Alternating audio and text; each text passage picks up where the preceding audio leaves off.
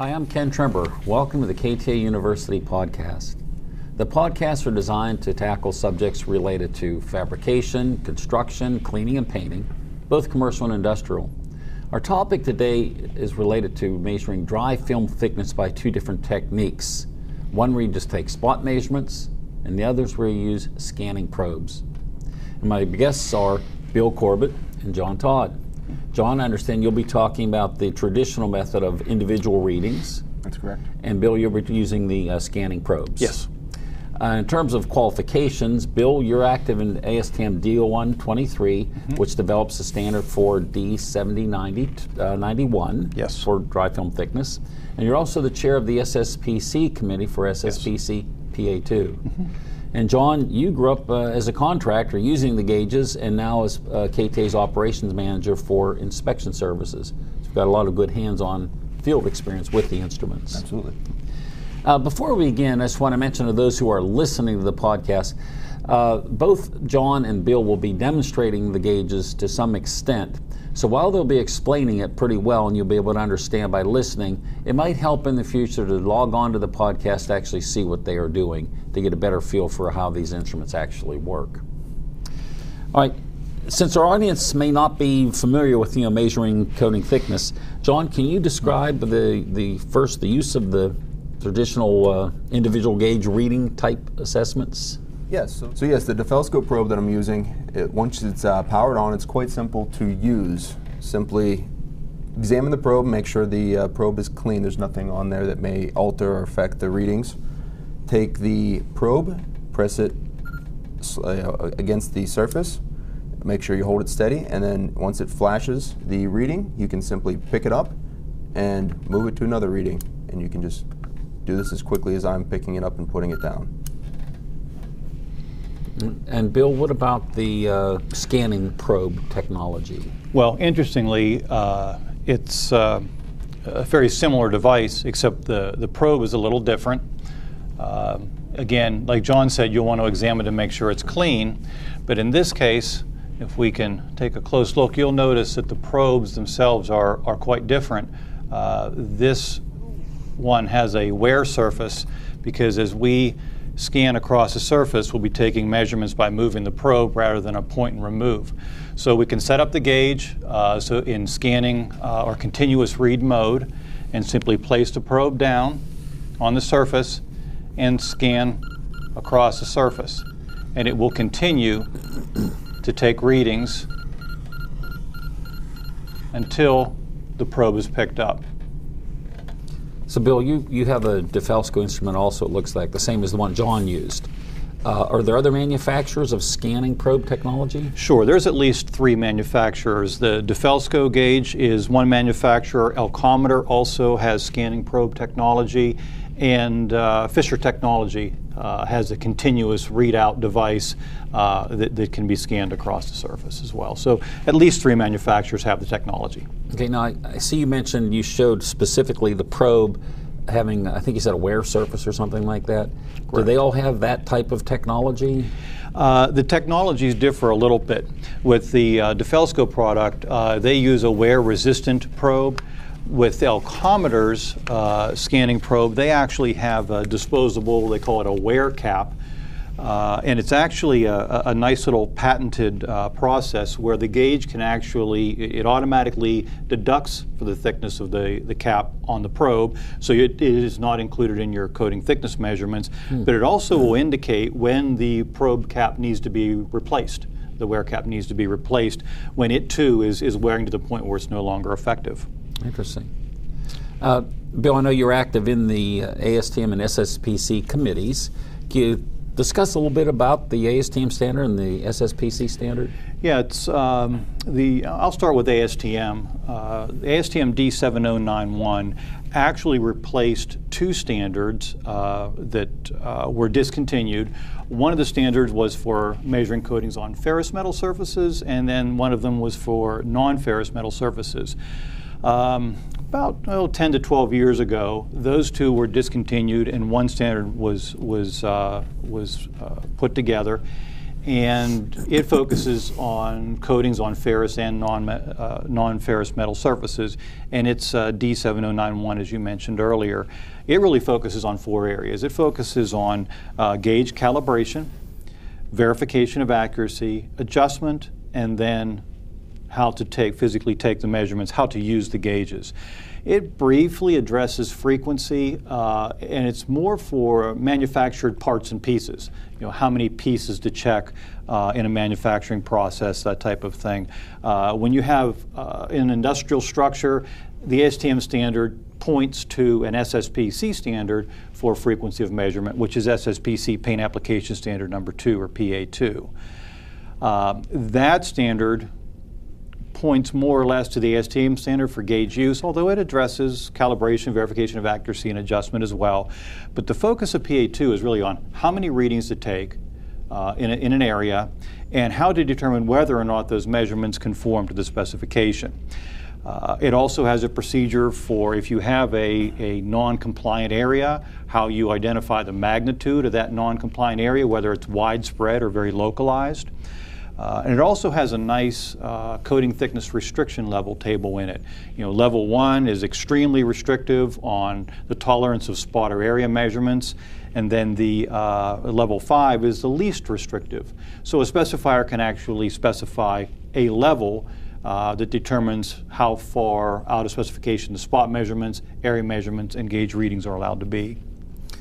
Wow, sounds like a lot of information. I hear the subject of this podcast is really the scanning versus the single reading probes, but if someone wanted to read more about what you just said or learn more about both these standards, where might they find that information? Yeah, you can find a lot of articles and videos on KTA University.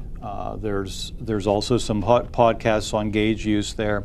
Also, SSPC has a nice 3/4 day course or so called Using PA2 Effectively, and it's a very good course on how to interpret PA2 and what it really means. You know, you mentioned how much is involved in that document. I didn't even mention the fact that there's 9 appendices to the document. They're non-mandatory, but it talks about taking readings on things like pipe and I-beams and how to measure thickness on edges, if that's of interest. So there's a lot of extra information in there as well for different configurations.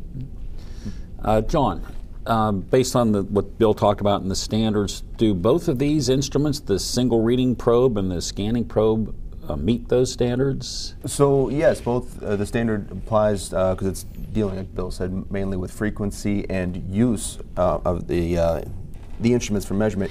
The biggest difference between the two is that the scanning probe takes a lot more readings over a larger area compared to the single reading typical F probe that that we're more accustomed to, and the standard doesn't really address it doesn't address that in this setting. So right now the standards don't address the scanning probe, they do address the single probe. That's correct. And we'll talk a little more about that here in a moment. But Bill, why would someone want to use a probe that gives you a continuous readout like that versus the individual readings? Well, I can actually think of a couple of reasons off the top of my head.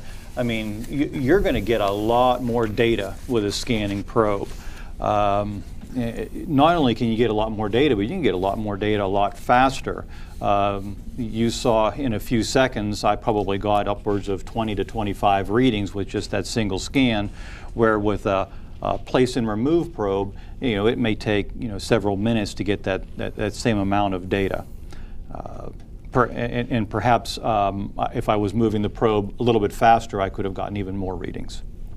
Well, John, let me ask you something. Having formerly been a contractor and being active in the inspection business, do you have any concerns collecting that much more data? It's hard to say the concerns of the data, but more importantly, it's going to be the, like we mentioned before, is almost apples to oranges. So if I'm taking single point readings versus large readings, there's going to be a difference in method of collecting the data. So there may be different averages, and it won't be comparable. So if the contractor's using a single point and the owner's using a scanning probe, there may be differences in the average readings, and that they're not fair to compare to one another. All right, can you just demonstrate very quickly taking readings on that plate with your gauge Sure. And then I may want to have Bill compare it just so that people can see the difference in the time and the number of readings that are actually taken. Sure.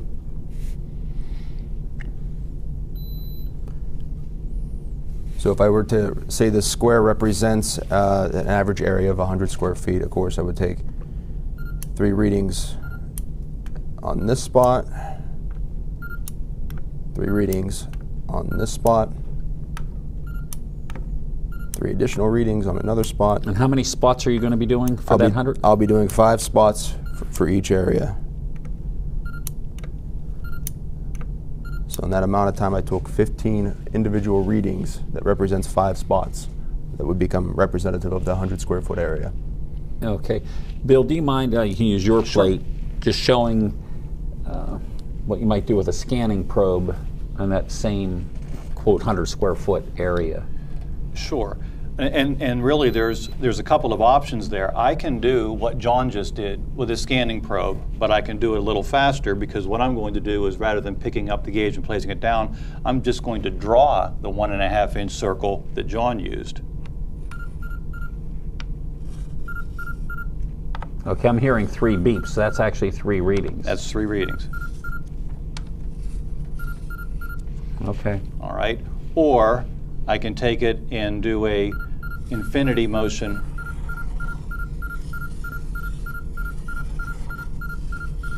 And get my readings that way. So let me ask you, does that give you any concerns from a contractor standpoint? The last thing Bill just did, this infinity?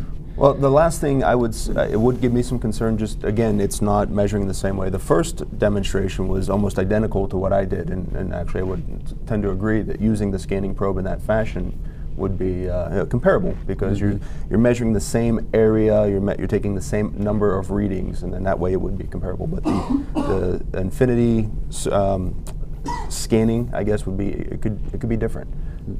Okay, Bill, in terms of like this scanning and all, is there any how many? I see the one you did 3 readings in that size of a quarter or whatever. For the infinity type, how many readings do we generally need to characterize an area? There was some research done on that back in 2017, and it was actually presented at the SSPC National Conference, but the research was performed by the U.S. Naval Research Laboratory, and they actually was partway done with the research whenever they did release the preliminary results, and then another paper was presented at the 2018 SSPC National Conference that kind of rounded out the whole project and showed all of the data, and it was quite extensive. The white papers are available from SSPC if you want to read up on them in more detail, but generally what the data showed is that in order to get a statistically significant sample, which the way PA2 is currently written with 3 gauge readings at each of 5 spot measurements on 100 square feet, that's not a statistically significant sample, nor was it ever meant to be statistically significant. It was just what was reasonable on a project to move things along, but still get an idea of the coating thickness in each area. What the data showed is that you want to get at least 12 readings in a scan to get a good sampling. But if you get more than 24 readings in a scan, really it's diminishing returns at that point. There's little additional data that you're going to gain from that. So the idea is to get between 12 and 24 readings in a scan. 12 and 24. Okay. Could you show us again very quickly just how long it would take to get 12 in a scan? Just give us a feel for time here. Sure. And what I'm going to do is I'm going to turn the memory on, because that way the number of gauge readings, I can visually see how many I'm getting as I'm doing this.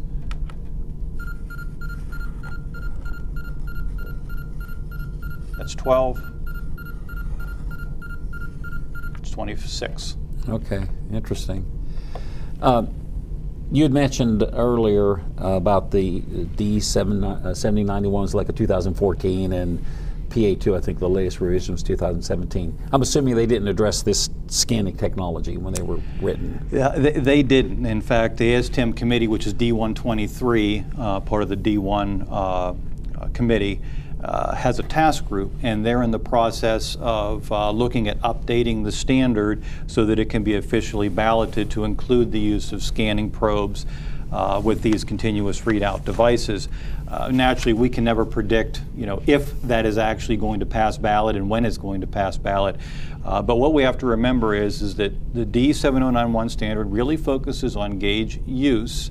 So the number of readings that you take in a given scan likely won't ever appear in that document. It'll just describe how to use the scanning probe technology.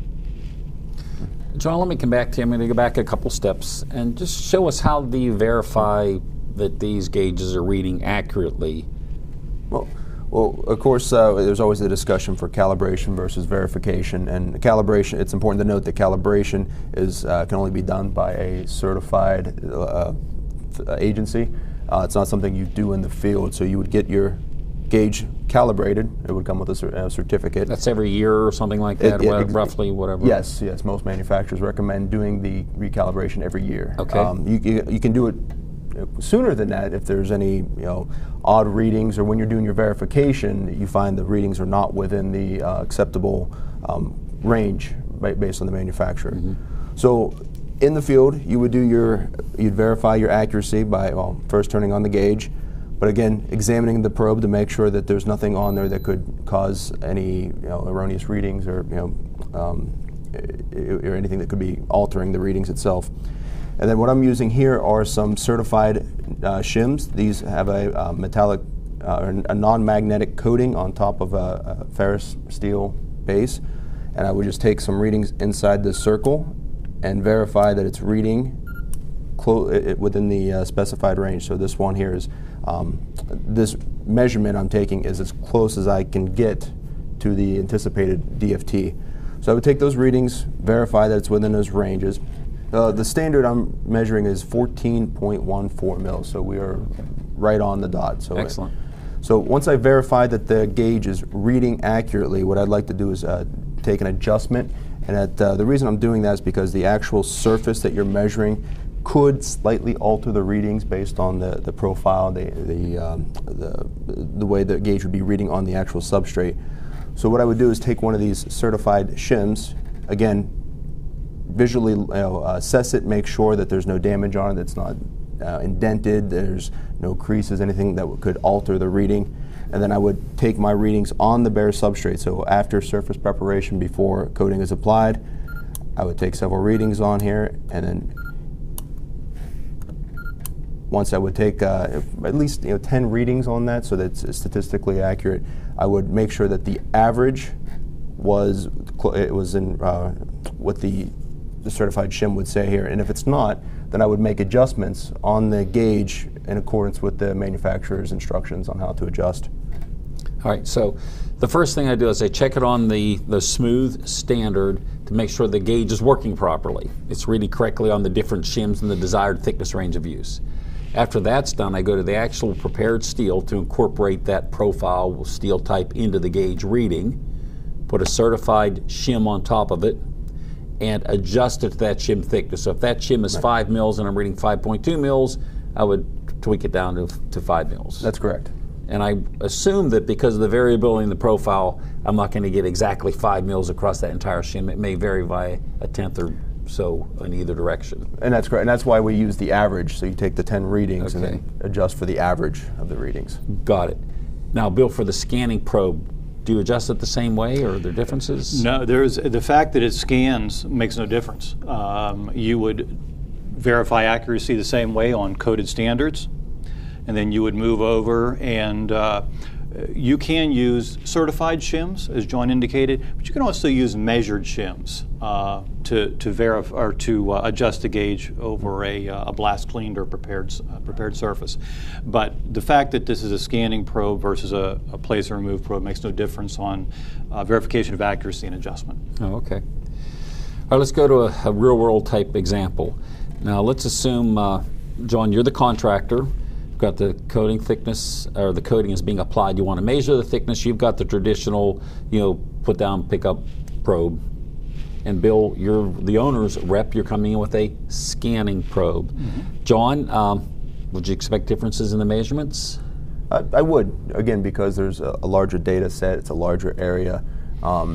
even though there may be similarities, if there could be a lot of differences just based on where you're taking the reading versus the larger area of the scanning probe. All right, so well, Bill, let me ask you, what do you think? Yeah, I would agree with that. I mean, if you are scanning a much larger area, and I will address that a little bit later, what SSPC PA2 committee is proposing to, you know, what we mean by a larger spot and how to scan that spot. You're going to come across pockets of coating thickness that may be out of tolerance that you would otherwise not have discovered because you're checking it at a much lower frequency with the 5 spots in 100 square feet. So, John, you're taking these 5 spots, large 100 square foot area.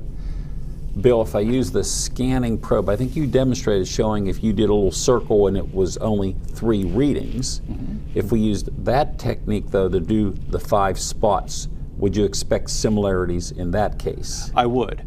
And again, I'm not concerned about getting exactly 3 readings with my scanning probe because PA2 says to get at least 3 gauge readings per spot measurement. So if I end up taking 5 or 6, that's okay because I've taken a minimum of 3, where John with the place and remove probe is probably just going to take 3, and then if there's an unusually high or low, he'll discard it and replace it.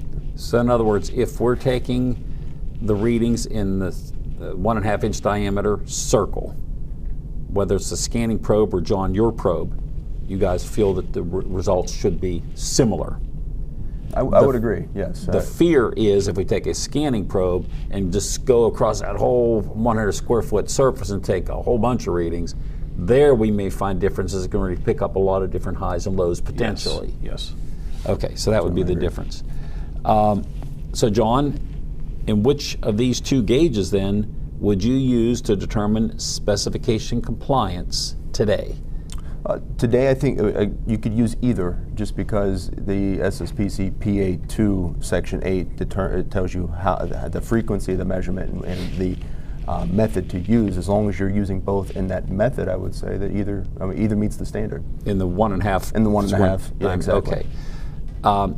Bill, you mentioned PA2. You guys might be doing something with that. Yes.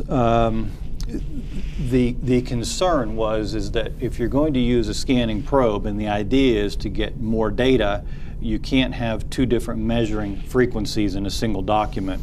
So the direction the committee is going is to create an appendix. It would become Appendix 10, the next available appendix, and it would be a little bit on how to use the scanning probe with the continuous readout device.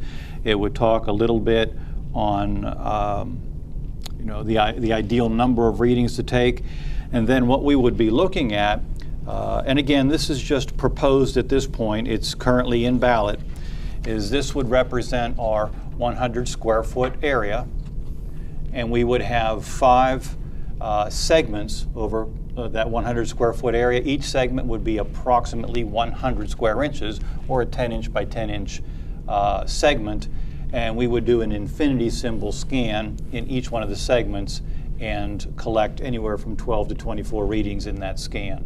So we would be taking a lot more readings in a lot larger spot or segment, if you will, but within the same 100 square foot area. Okay, is it, Bill, if you could hold that back up again, yes. Is there a possibility that the standard might evolve to the point where someone could go from that top left block, drag straight across to the right, down diagonal, and make a Z pattern on that entire 100 square foot? Or are you still looking at 5 individual locations? It would be 5 individual locations. So again, the location average would be compared to the restriction level that the specifier has selected. If they didn't specify a restriction level, it will become level 3. So any one of these segments, the average of the 12 to 24 readings has to be within 80% of the minimum thickness and 120% of the maximum specified thickness. But when we average all 5 segments together, it has to fall within specification. So essentially what we're doing here is we're taking more individual gauge readings over a larger area. Okay, John, let's assume that this Appendix 10 existed and someone said measure the thickness per PA2. Could someone walk right out and use the scanning probe? Not unless Appendix 10 was actually specified. Okay. Because otherwise the appendices are non-mandatory, so if the specification would call for Appendix 10, then it would be invoked and then you would be able to use the scanning probe. So if it's not invoked and someone says PA2, they just have to do those individual spots? As the standard is today, yes. Okay. But let me clarify that. If I had a scanning probe, as long as my scan was a 1.5-inch diameter circle, I can use that technology today. You can do it right now? Yes. All right. Bill, I'm going to ask you to hold that diagram up one more time. I've got another question. Right now, if that middle section today, let's assume that was only 1.5 square inches, was too low, how do I define the non-conforming area today?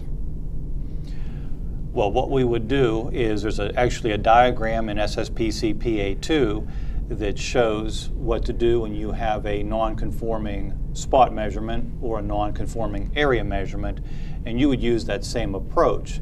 It's just that you would come out and you would make an additional scan rather than a additional spot measurements. But right now the standard says go out 5 feet. Yes. Take a three. Yes. Go out 5 feet. Take three. Mm-hmm. With the scanning probe, you might be able to just drag across that whole distance, or is that not decided yet? That's not decided, but that might be an interesting approach, because rather than assuming that 5 feet is the right distance and to take additional measurements, if you just start scanning outward, you're going to be able to identify a lot faster the magnitude of your non-conforming area. Okay. John, if that were the case, I'm measuring inside a tank and I find a non-conforming area, as we currently do it, we're just taking an infinitesimally small surface to go around and to measure out how far that non-conforming area is. With a scanning probe, though, I'm literally doing a scale starting as far as I can reach. Does that cause concern that you might get, might continually find a spot here or there and have to keep going, keep going, keep going?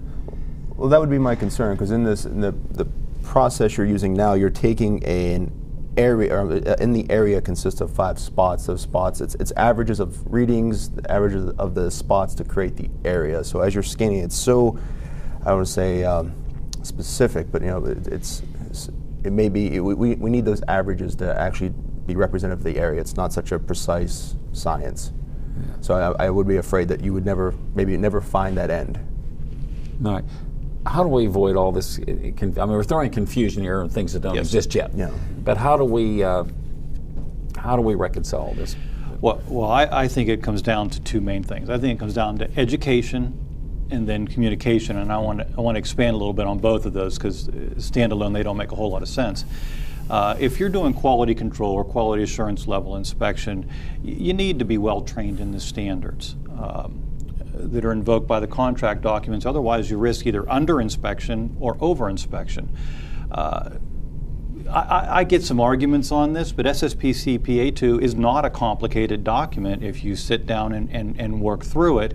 Yes, it has 9 or perhaps a 10th now appendix, but those aren't invoked unless by specification. They're not mandatory. So it's not too bad of a document that way, but you may believe that the number of spot measurements and area measurements are minimums if you don't understand the standard. So it's important to make sure you truly understand those, either by formal training or studying the standard itself before you go out onto the job. And then second is the communication. If you're going to specify SSPC PA2 in your contract documents, you have to know up front what you're asking for. If you want an increased number of values, whether it's gauge readings, spot measurements, or area measurements on a job, you can take exception to PA2's frequency and say, I want 10 spot measurements per area rather than the 5 that PA2 specifies. But you have to ask for that up front so that the contractors bidding the work bid it appropriately. And again, we don't have to focus on the technology. We can use either gauge as long as we are conforming to the frequency that's in the SSPC standard. Great. Wow, a lot of information. Do we have any final comments? I mean, the only comment, I guess, is you see there's different technology, but you need to understand the substrate that you're measuring. You need to make sure you have the right probe for the thickness of the coatings that you're measuring, and then also fully understanding the spec requirements, and that's, you know, making sure that there's the right acceptance criteria in the specific method to be used, so that when you are collecting this data in the field, it is it's comparable data between contractor and owner, and that you're doing it in a, you know, particular method to an applicable standard, so that the results are meaningful and it's, you know, you have a good representative or a good representation of the area in a whole. You can't measure everything all over the place, so you want to have a fair representation. Getting back to Bill's point, where you have a you understand the coating thickness, but you don't spend a lot of time collecting that data as well. Yeah, and the fear with the scanning probes was big data. Mm-hmm. We're going to end up with just loads and loads and loads of measurements. Now what are we going to do with all this information? We've taken 1,000 measurements in a very short period of time, and number 567 looks like it's out of specification. So how do we find that location? And the fear is we have to find it and try to fix it. Mm-hmm. So what the dry film thickness committee is trying to do is say, yes, we can use scanning probes, but we don't need to get 1,000 readings. 12 to 24 in a segment, and 5 segments over 100 square feet, we're going to get a little bit better sampling of the area, but still we're limiting the amount of data we're getting. Excellent. All right. Thank you. In summary, we're verifying the accuracy of the gauges during use. We're not calibrating it. Calibration is done in a laboratory or a certified representative of the manufacturer. But in the field, you're verifying the accuracy by first using those smooth standards to make sure the gauge reads properly.